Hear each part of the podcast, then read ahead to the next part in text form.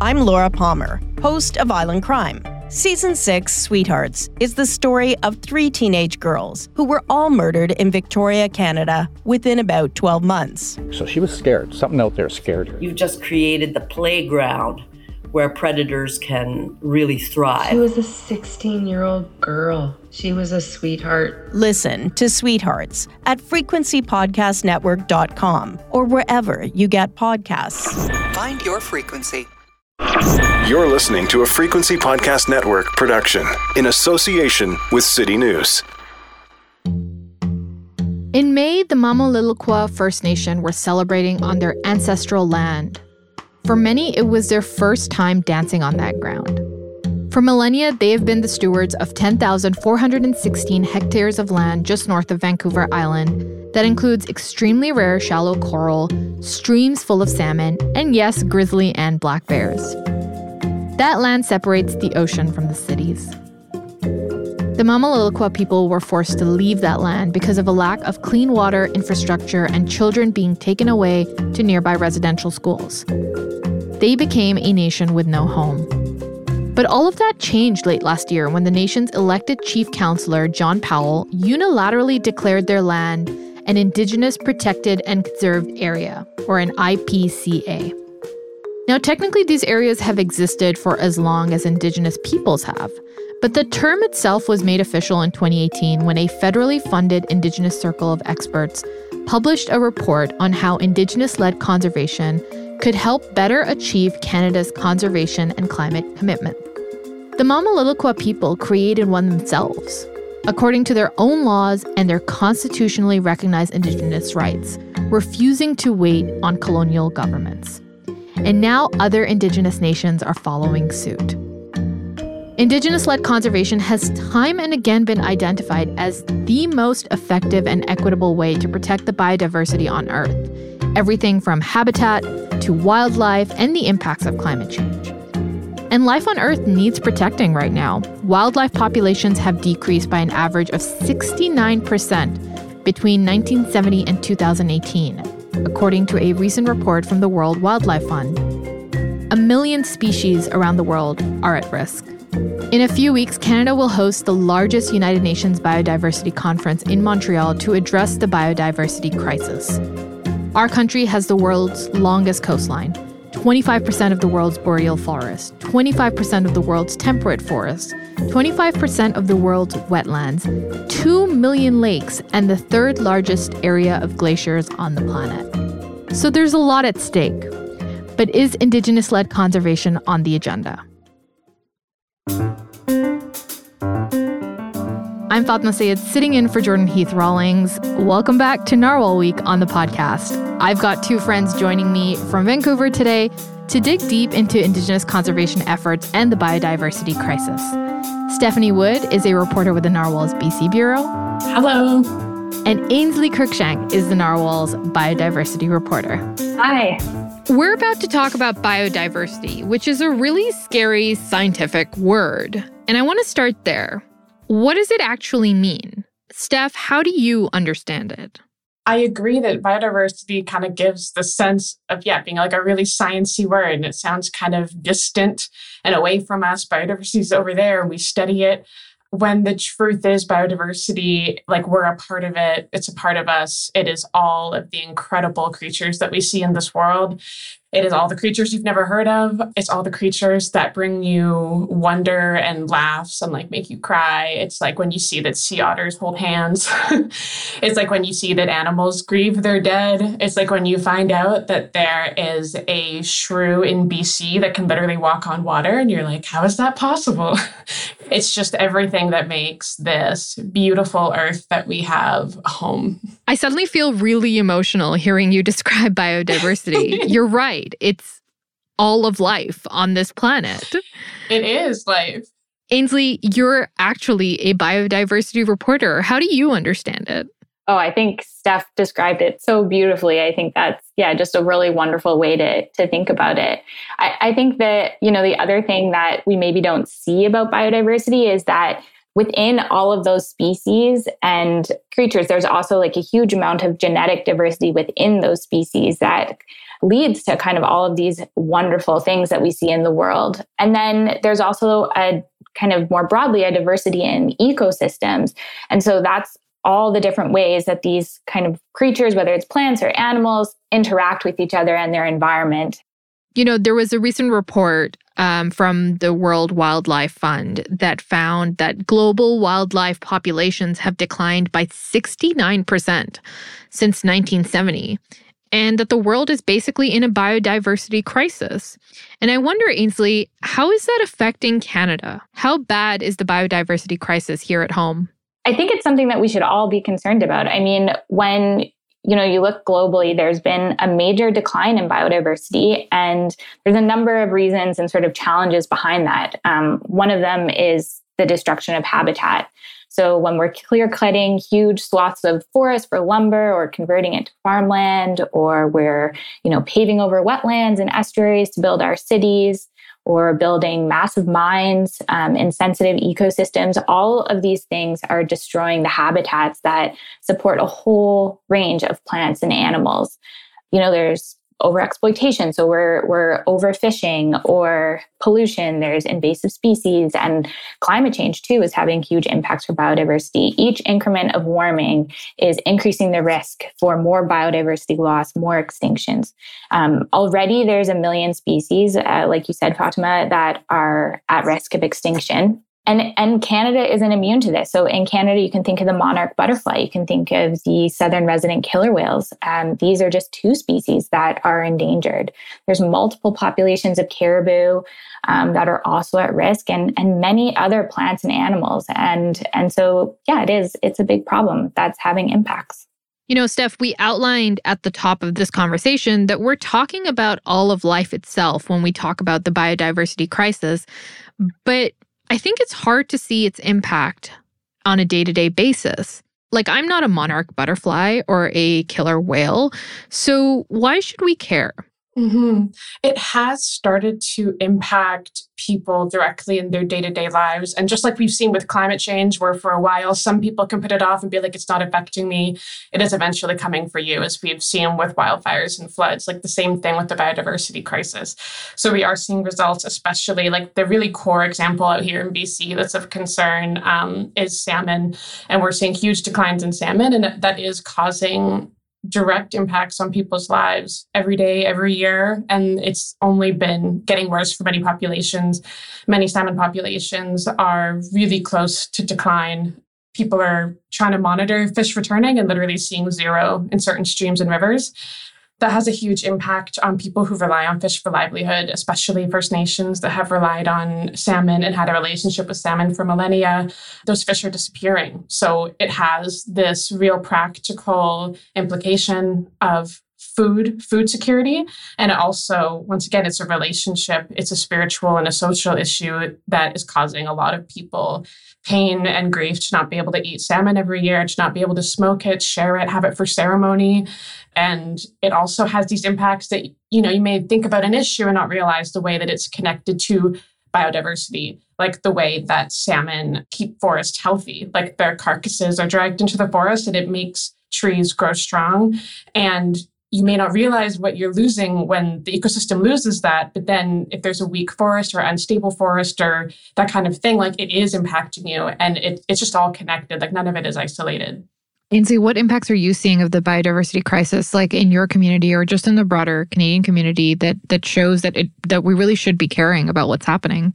No, I think what Steph was talking about is exactly right, is that communities are already being impacted by declines in, in salmon and other species that um, many communities have relied on for food. I think caribou is another, another example like that.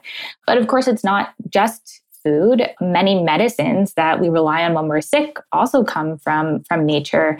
And, and then I think there's also aspects of, you know, paving over and building on top of wetlands and estuaries is having a direct impact when there's you know heavy rains or or flooding like historically those ecosystems and habitats would have been able to sort of absorb some of that excess water and would have helped reduce the impacts but that ability has been uh, really impacted. I think trees and other plants, I think is also important to keep in mind all of these different ways that they affect us. I mean, they clean the air that we breathe, air that we're heavily polluting in some cases. And, and then, like Steph mentioned, I think that um, it's really important to remember that nature is also so important for our kind of emotional well-being our mental health our spiritual well-being. And and so it's both kind of physically helping keep us alive and, and then also there's that that sort of emotional and, and spiritual side to it that um, is really important too. So this brings me nicely into my next question which is what do we actually do to save biodiversity Steph, you were talking about Indigenous communities and how they've been impacted by this crisis, but Indigenous communities have also been the original stewards of biodiversity for as long as they've existed. You wrote this really lovely story about what one First Nation has done to protect biodiversity.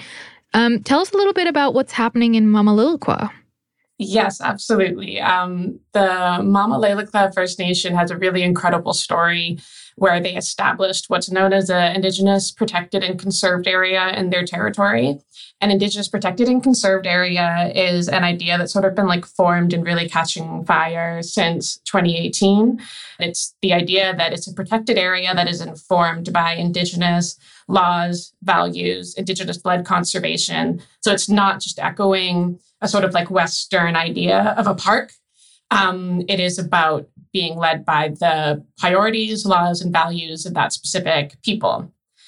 And so the federal government threw its support behind some of these IPCAs. And then since then, it's taken off way more. And while it kind of began with that idea, there's First Nations everywhere and Inuit, uh, Métis peoples um, pursuing IPCAs uh, with or without government support. And so the Mamalilquah First Nation is uh, on the West Coast here. And they basically did the work to be able to declare an IPCA first by doing the research, by doing the capacity building, getting third party funding, building up their guardians program, uh, which is people who are out on the land stewarding. And then they went to the province and the feds and said, okay, like we are establishing this IPCA, it's happening. Would you like to sign a co governance agreement with us? But whether you sign it or not, we are doing this. and it's just, they really wanted to invert the idea of having to go to government for permission or for funding. They really wanted to invert the sort of like patriarchal structure that the colonial government has imposed for a really long time. And it's resulted in um, them signing a memorandum of understanding with the province. They are having positive discussions with the province, and they've started to have talks with DFO too. And so it's just like a really big moment for them to really ground this new protected area like in their own sovereignty. They decide where it is, when it's established, what the borders are, what the priorities are, and they're inviting colonial government to come along if they would like to. They're all about partnership, but they're saying like this is our land, this is our right, this is our law, and we're doing this. And it is protecting a pretty biodiverse area. They have in the waters in particular a really rare type of uh, shallow coral. It's the home to a bunch of really fun animals, little rockfish, prawns, and a really cute little curly worm that looks like it's out of like Alice in Wonderland or something. and that land supports salmon and it supports grizzly bears. And it's just like this area that's always been alive, that the people have been connected with, and now they're reconnecting with. As with many of these stories, like there is the history of the people um, being literally displaced from their land. So this area where they've established a protected area. Many people from the nation had never been there before this year. People were displaced from their territory in the 20th century due to a bunch of colonial factors, including residential school and like lack of infrastructure. They were not given a reserve that they could live on that could provide a home base. And just this year, for the very first time, people danced and sang there for the first time in 100 years.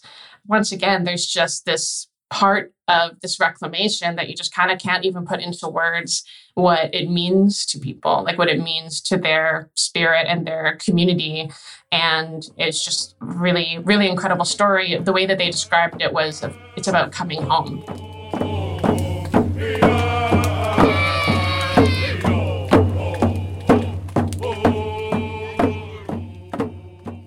This is a very momentous day one that is uh, a lot of work went into this, and I'm very honored that uh, is a nation that they are fighting to be the defenders of the land for the future generations.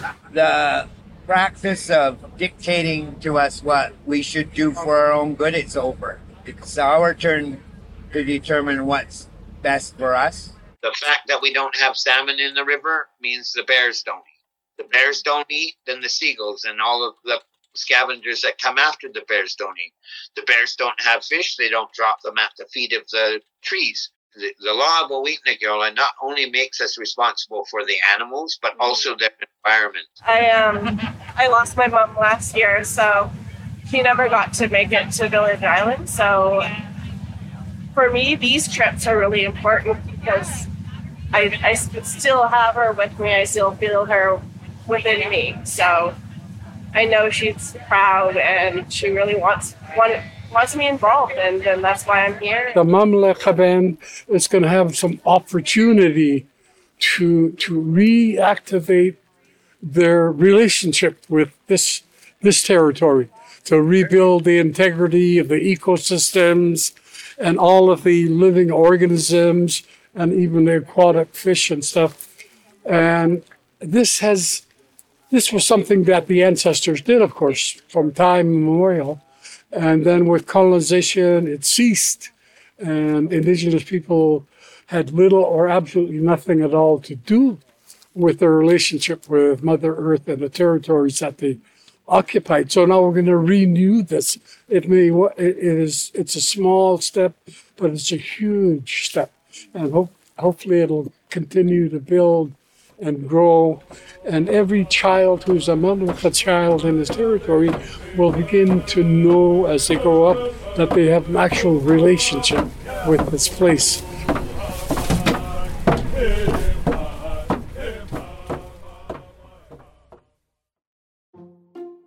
The people you just heard in that clip in order are George Littlechild, Chief Counselor John Powell, May Flanders, and Chief Robert Joseph. They spoke to Stephanie Wood when she visited Mamalilikulla First Nation for their celebration earlier this year.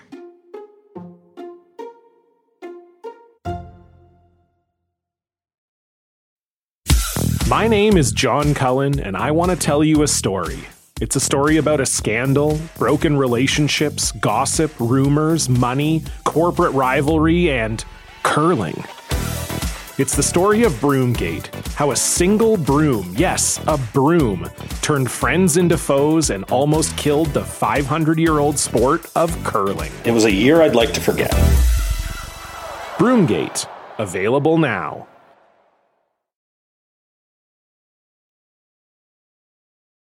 Ainslie, we know Indigenous conservation is proven, but how much land do these communities actually take care of? Yeah, absolutely. I, I think that we we know that when Indigenous uh, peoples are leading conservation, that that conservation is stronger, that more biodiversity is protected.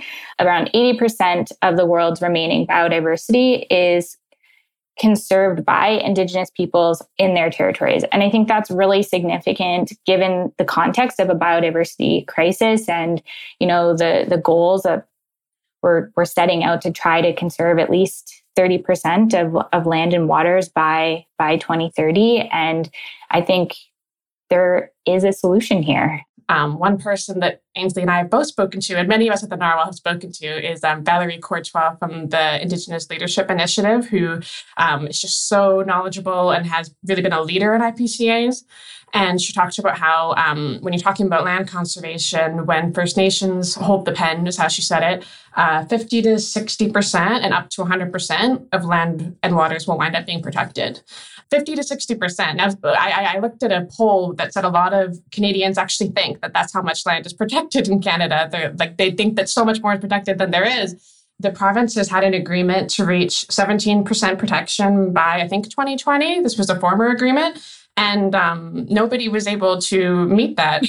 and BC has only added 1% extra protected land in the past decade. And Canada has two years left to reach its tw- first 2025 goal. It has two years to add 12% of land, 11% of water protected.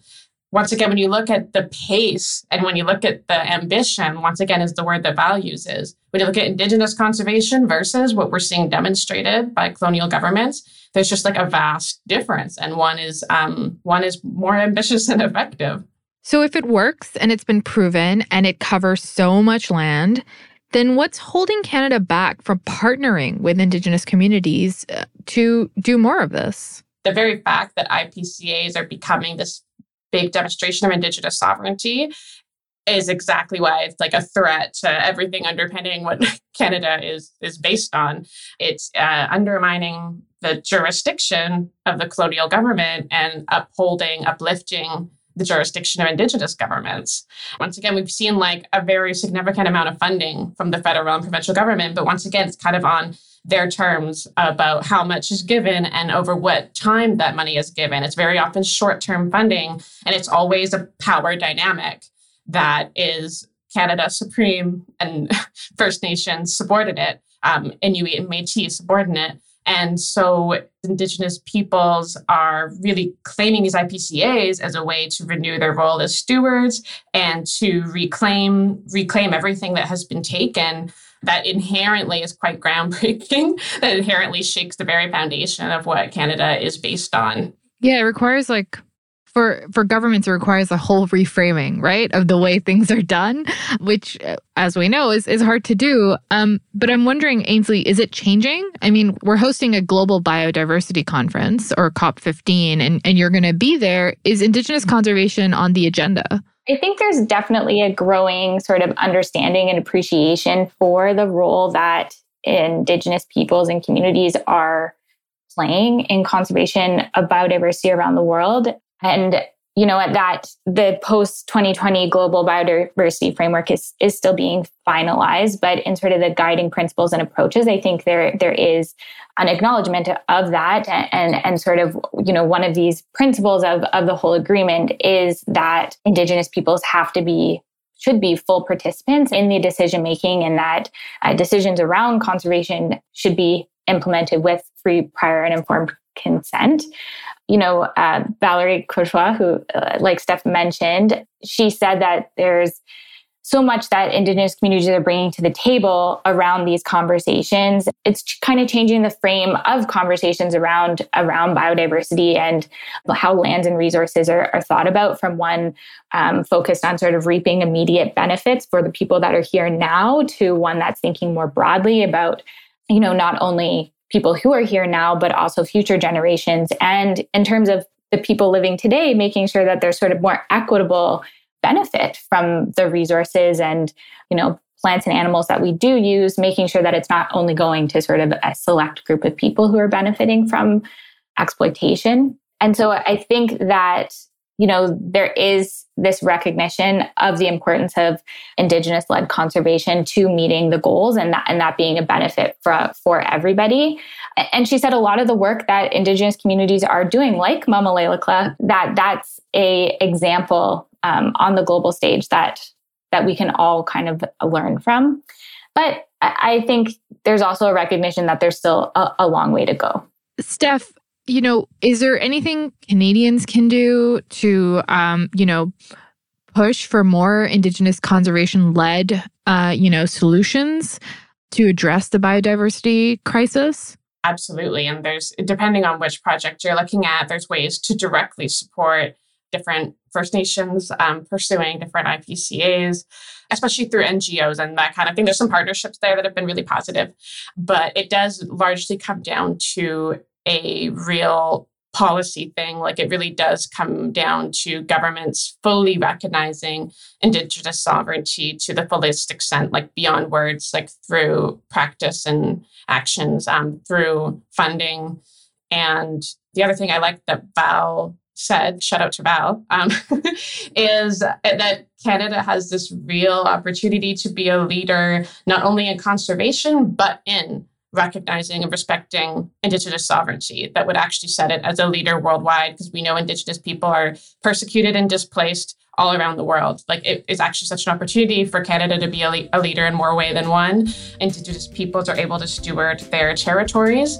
And when the land is healthy and taken care of, that benefits everybody and helps mitigate the climate change and biodiversity crisis that we're that we're facing. Thank you both for walking us through the biodiversity crisis and helping reframe this conversation to focus on Indigenous conservation.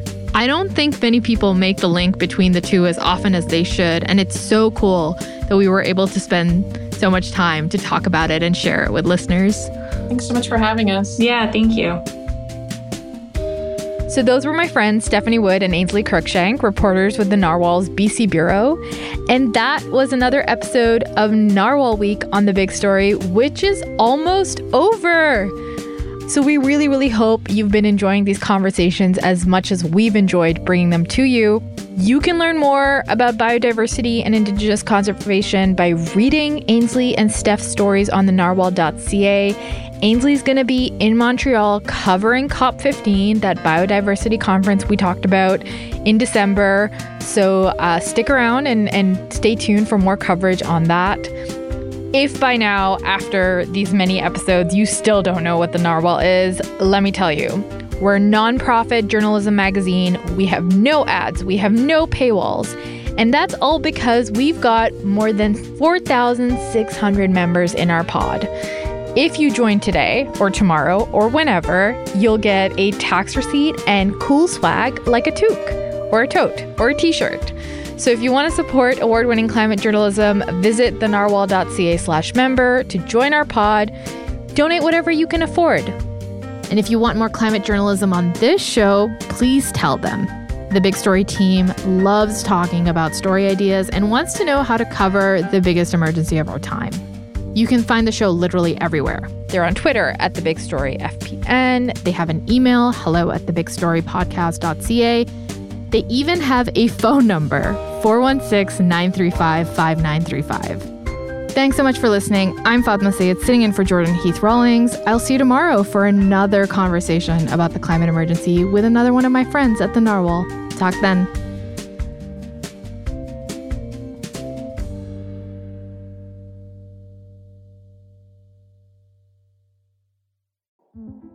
In 2007, TV network CBS dropped 40 kids in the middle of the New Mexico desert as part of a brand new reality show. These kids would have to build their own society from scratch. And if this sounds like Lord of the Flies to you, well, it was meant to.